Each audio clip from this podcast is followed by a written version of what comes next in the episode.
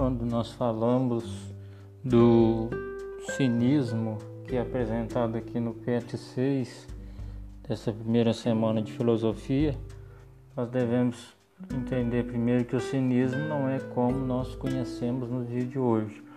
O cinismo usado para dizer algo sobre uma pessoa que passa por dissimulação, que pensa de uma maneira diferente quando está em ambientes distintos ou que muda a sua opinião facilmente diante de determinadas situações, quando ameaçada ou por várias situações com as quais nós conhecemos.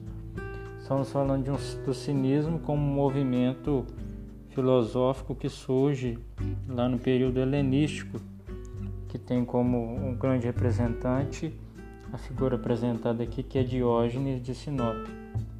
Diógenes é o representante do cinismo como ponto de partida de uma maneira de viver. Nós nem podemos falar que seria uma maneira de pensar, mas uma maneira de viver, uma maneira de expressar a vida, levando em conta é, aquilo que é mais natural do homem, é o homem viver de maneira simples o movimento cínico é conhecido como movimento anticultural porque despreza tudo aquilo que os gregos consideram como cultura,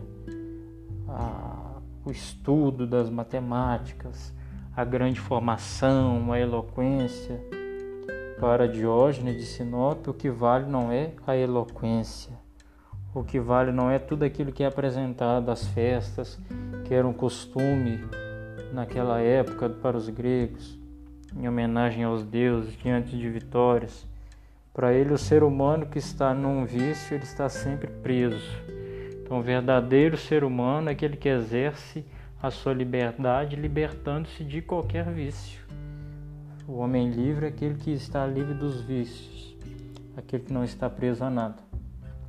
E os vícios aqui é, se expressam na maneira de viver de Diógenes como uma total liberdade de tudo, o viver ah, o dia de cada vez, o viver com aquilo que lhe é apresentado, com aquilo que é simples.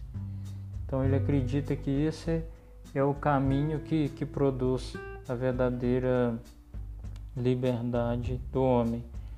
Por isso, como o texto mesmo lembra, a imagem do, do cão, de alguém que se acostuma, que está em qualquer canto, alguém que não se constrange diante dos outros, alguém que não vive com ansiedade, mas vive o presente e que, como nos apresenta o texto aqui, conhece quem é amigo e quem é inimigo.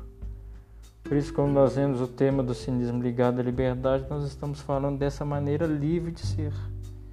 Uma maneira livre de ser que o leva a desprezar o poder, o leva a desprezar o prazer e que o instrui a viver com aquilo que seria o mais essencial do ser humano, que é a sua alimentação, aquilo que lhe é básico, aquilo que lhe é necessário.